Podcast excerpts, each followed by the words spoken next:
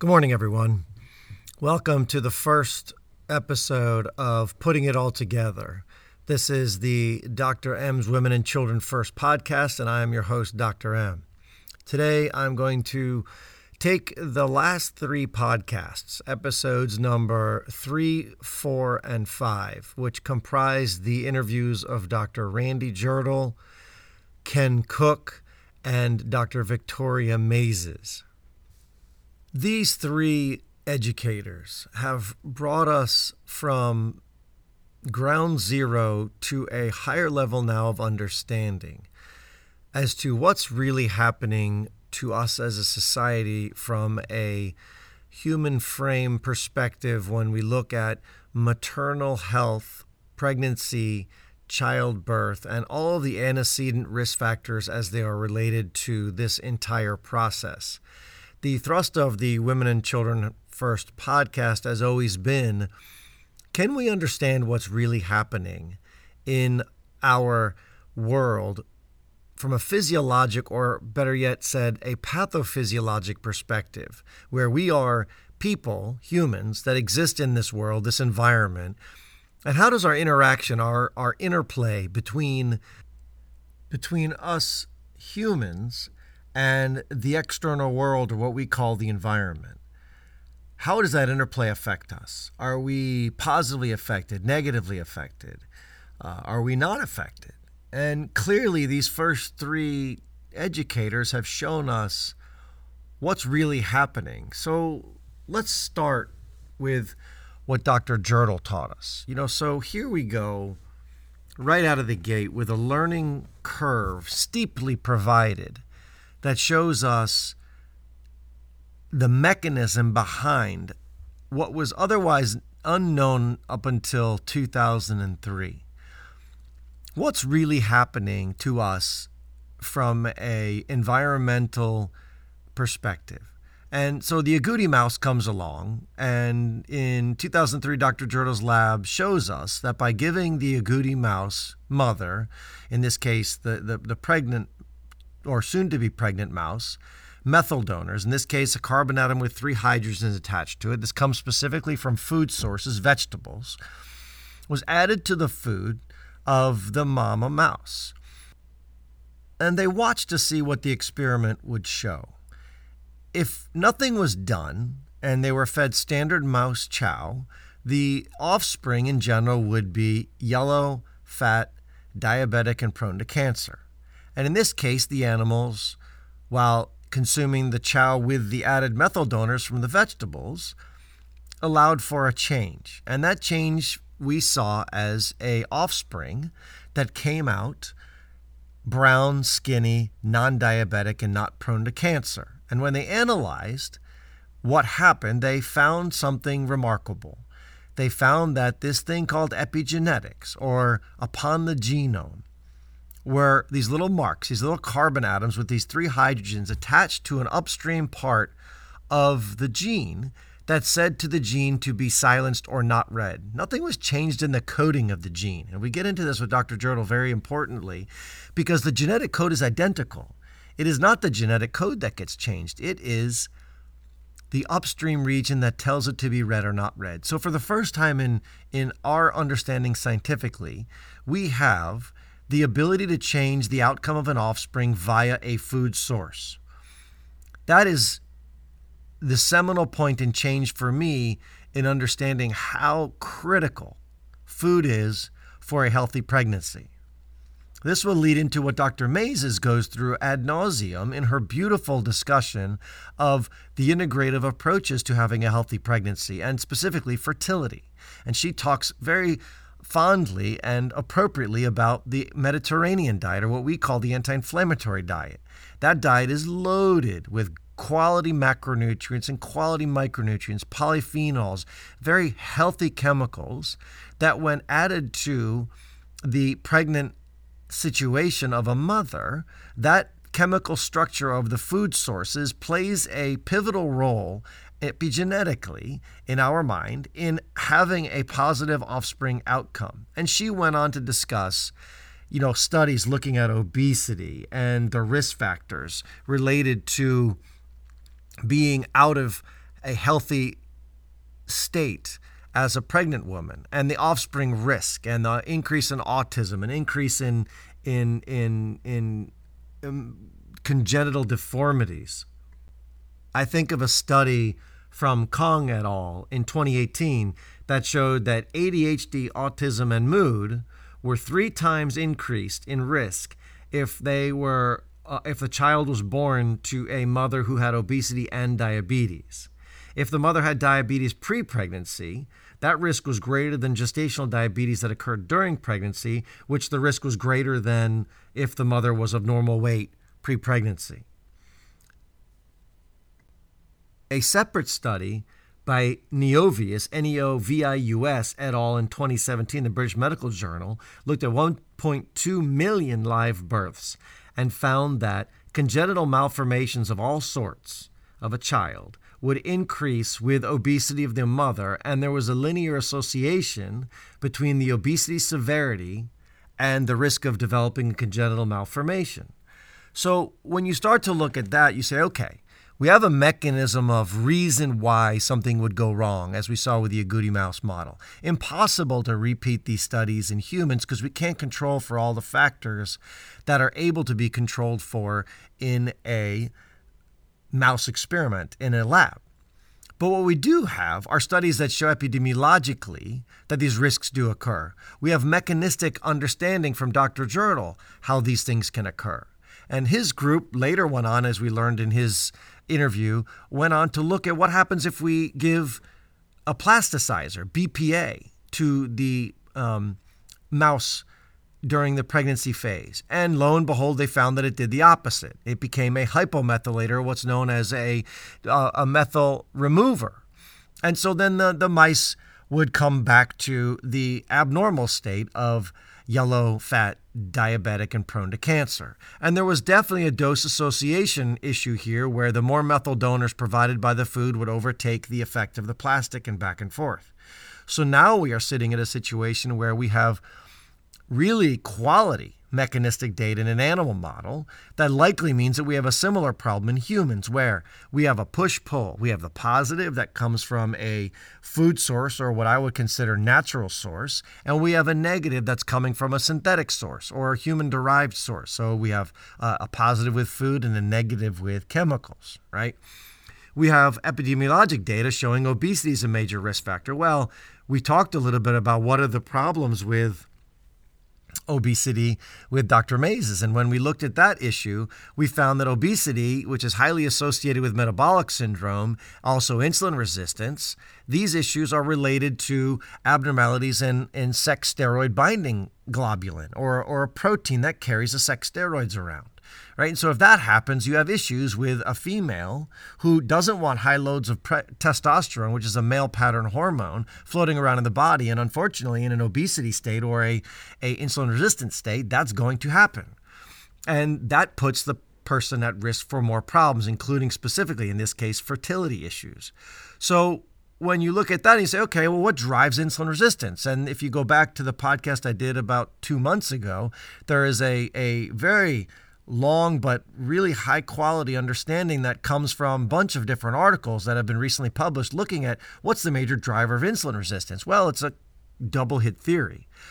It is the consumption of excess fats along with the consumption of excess sugar. So in this case, the fats, the, the, the, the fatty acids, specifically something called diacylglycerol, from excess fats are driving a change intracellularly of the muscle that causes the muscle to become insulin resistant.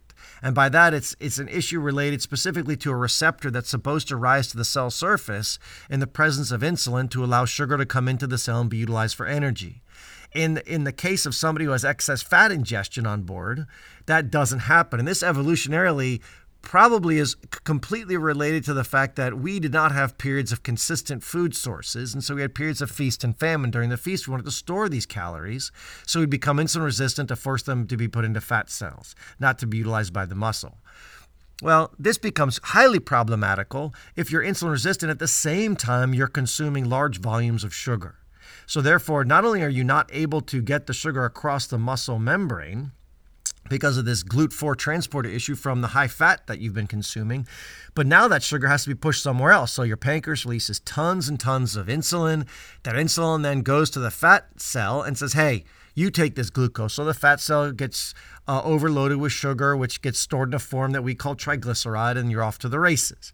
Well, that's in and of itself one thing. The problem we know now is that's highly associated with inflammation in those areas. And now we know the sex binding globulin hormone issue and further hormone dysregulation comes up. And we have a recipe for really big problems. So there is some of the mechanistic understanding to why the Mediterranean diet is so important. But then again, looking at Ken Cook's work, we see now where are the chemicals coming from? His group, Environmental Working Group in DC, has spent years putting together databases of information of where the chemicals that are potentially causing problems, as we saw the agouti mouse model, mechanistically, where are these chemicals and what could they possibly be doing to us, right? And and are these chemicals hiding in plain sight? Are they in your sunscreens? Are they in your face makeup, your shampoos, these everyday products, your couches? And his group has shown us where these things are. So we have a mechanistic model we have a toxicologic situation that probably exists for most of us. We have a dietary issue that if we're not consuming high quality foods, we're now at the state where the push pull is probably not in the right direction. So you can imagine a state where a mother who currently is growing up in you know, southern states of the United States where I live in North Carolina and and she is ready to have her second child. She's stressed out, she's busy with uh, first child running around the house, maybe not enough time to provide for the best quality food, assuming that all those opportunities are even available. So maybe the diet's not perfect. We're less capable of, of consuming the best foods. We're a little more insulin resistant than we need to be. What's going to happen? Oh, and by the way, maybe we're exposed to some chemicals because we're not really aware of where the chemicals are.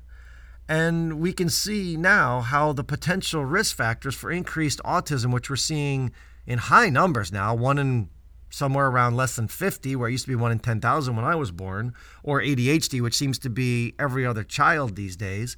So we now have an understanding of where this stuff could be going wrong. As Ken Cook rightly pointed out, sometimes it's not a single chemical that's causing the problem. Sometimes it's a three, four chemicals in a similar product or in separate products that are coming together, and the confluence of them may be the issue. These are all really difficult answers to prove because of the variables. In Europe, they have the precautionary principle. It's up to the company to prove safety. In the United States, not so much. It's up to us to prove being harmed, and that's a much trickier situation. So, part of, again, the reason behind my choice for these first three interviewees and also this podcast in general is to try and lay the framework for how possibility of disease risk comes to play? What are the mechanisms underlying this?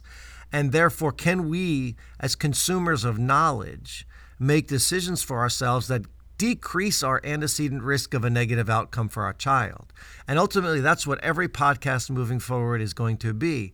I have a few lined up in the next few weeks where we're going to do a deep dive into the maternal microbiome and the microbiome of a child. Specifically, this is going to be the intestines because that is where you feed three times a day food sources, including fiber and non fibrous foods and bacteria and viruses and things that we get exposed to on top of chemicals. And what are we doing to ourselves day to day through our food issues, right? And we're going to get into some fascinating data that I think everybody's going to want to know. There was some work by Koren et al. that showed the maternal microbiome, which again, for those who don't know what a microbiome is, it is this bacterial source inside our intestines, uh, small and large, mostly in the large, where we have these friends that exist within us and work for us while they eat our food, fiber specifically. We have this symbiotic relationship that we never really understood until the last two decades that these bacteria are metabolically affected by our food and then metabolically affect us. And so we're now learning how this microbiome could and likely does play a major role in pregnancy and the outcomes thereof. So when you look at a mother, all these bacteria floating around in her intestines at conception, that state of her microbiome at conception mirrors that of the child at birth. But what's fascinating, and this is we're going to get into later on, is that that microbiome over this period of time during the 10 month pregnancy goes from being whatever state it's at at the beginning to an insulin resistant, almost metabolic syndrome state by the end. And this makes logical sense evolutionarily again, because if you think about it, a historical period of time, which is most of the human existence, where food is scarce, you would want to store everything you could to make sure pregnancy makes it. And then you'd want to store every calorie you could to make sure you're able to breastfeed once the child is born. In, in, in the absence of that, survival would be very difficult. And again, I've said before many times that our genes are specifically involved inside of each cell of our body for our survival and procreation. So if our genes are telling us to do X, Y, and Z for survival and procreation, it's fascinating to me that these bacteria also have a role in helping our survival and procreation. And for them, their survival and procreation by definition, because if we stay alive, they stay alive. So this symbiotic system is absolutely mind blowing as we're learning about it. And we're going to get into this a little bit, like I said, with two upcoming guests uh, Dr. Kjersti Aagaard from Baylor and Dr. Lindsay Albenberg from Children's Hospital of Philadelphia. The two experts are going to help us understand from a microbiome perspective of mom as well as child, because they're both experts in their own fields, one in obstetrics and one in pediatrics. That understanding is now going to take us on another journey of what else is going on mechanistically behind the risk factors of disease, right? And this is all going to tie together with what we learned with Dr. Maizes, Dr. Jirtle, and Ken Cook. This this framework or web that I'm trying to spin will really help us all make hopefully better decisions because once we understand the reasons behind the why, it tends to be an easier leap of faith to make the decision to do the right thing. And I think most mothers are very, very interested in doing the right thing to have the best outcome for a child that is possible. If we get back to some of the microbiome discussions, so, from Koren et al. again in 2012, if we note that the microbiome of mom shifts during pregnancy from whatever state it's in to this insulin resistant type state by the end for this calorie storage and survival perspective, what happens if mom has a microbiome made up of these microbes that are already in an insulin resistant type state at the beginning of pregnancy? You know, we have a problem in America now where roughly 40 plus percent of all women who get pregnant are overweight to begin with and likely insulin resistant significantly.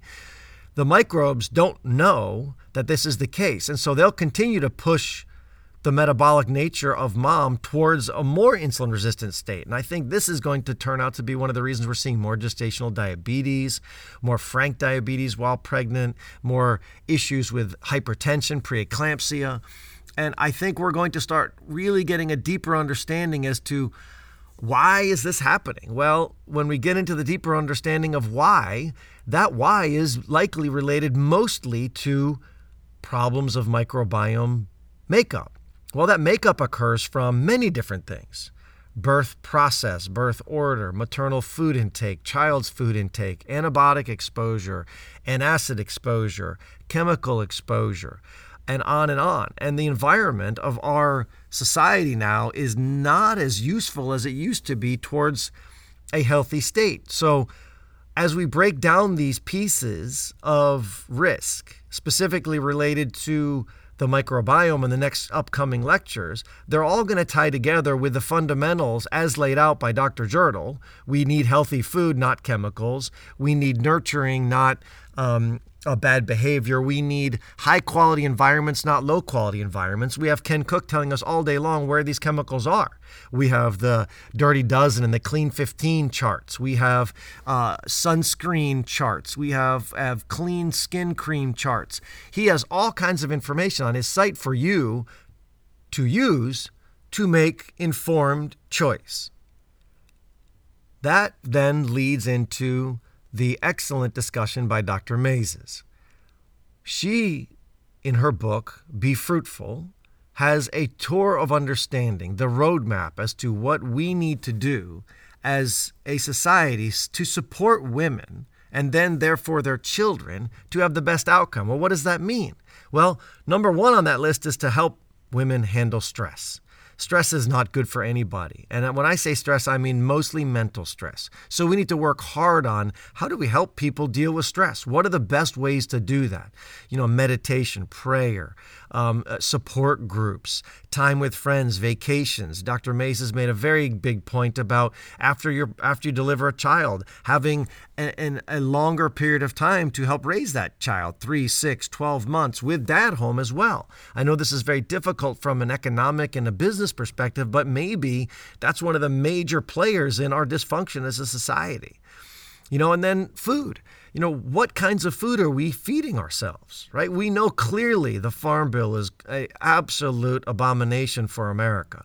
We are subsidizing all the wrong foods, which is why we have corn, soy, and wheat cheap as dirt, whereas vegetables, fruits, and meat are expensive. So, the poorest among us are having the hardest time putting the best food on the table, then therefore we're a, a, society of rising obesity. And even if you're not obese, you're rising inflammatory process, as we, we're seeing terribly now with COVID, taking the lives of many Americans who 96% of which have one of the four great metabolic diseases, including obesity, diabetes, heart disease, and, and high blood pressure.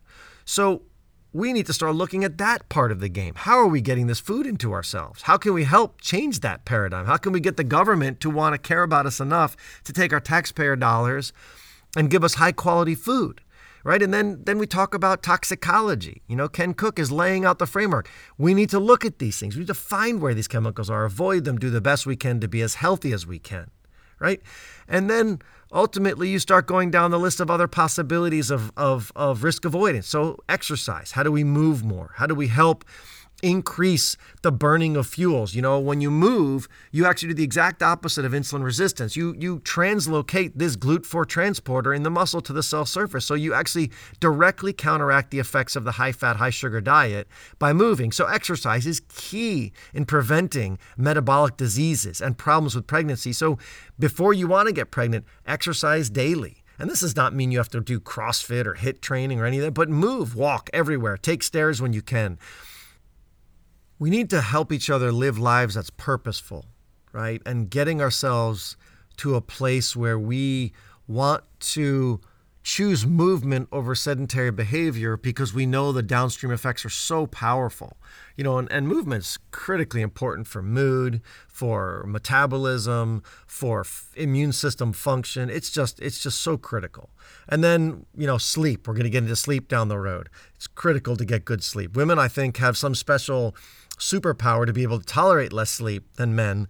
Um, hopefully someday I'll figure that out. But I think, you know, helping to make sure that occurs and on and on and on. And so, you know, I'm going to leave you with this.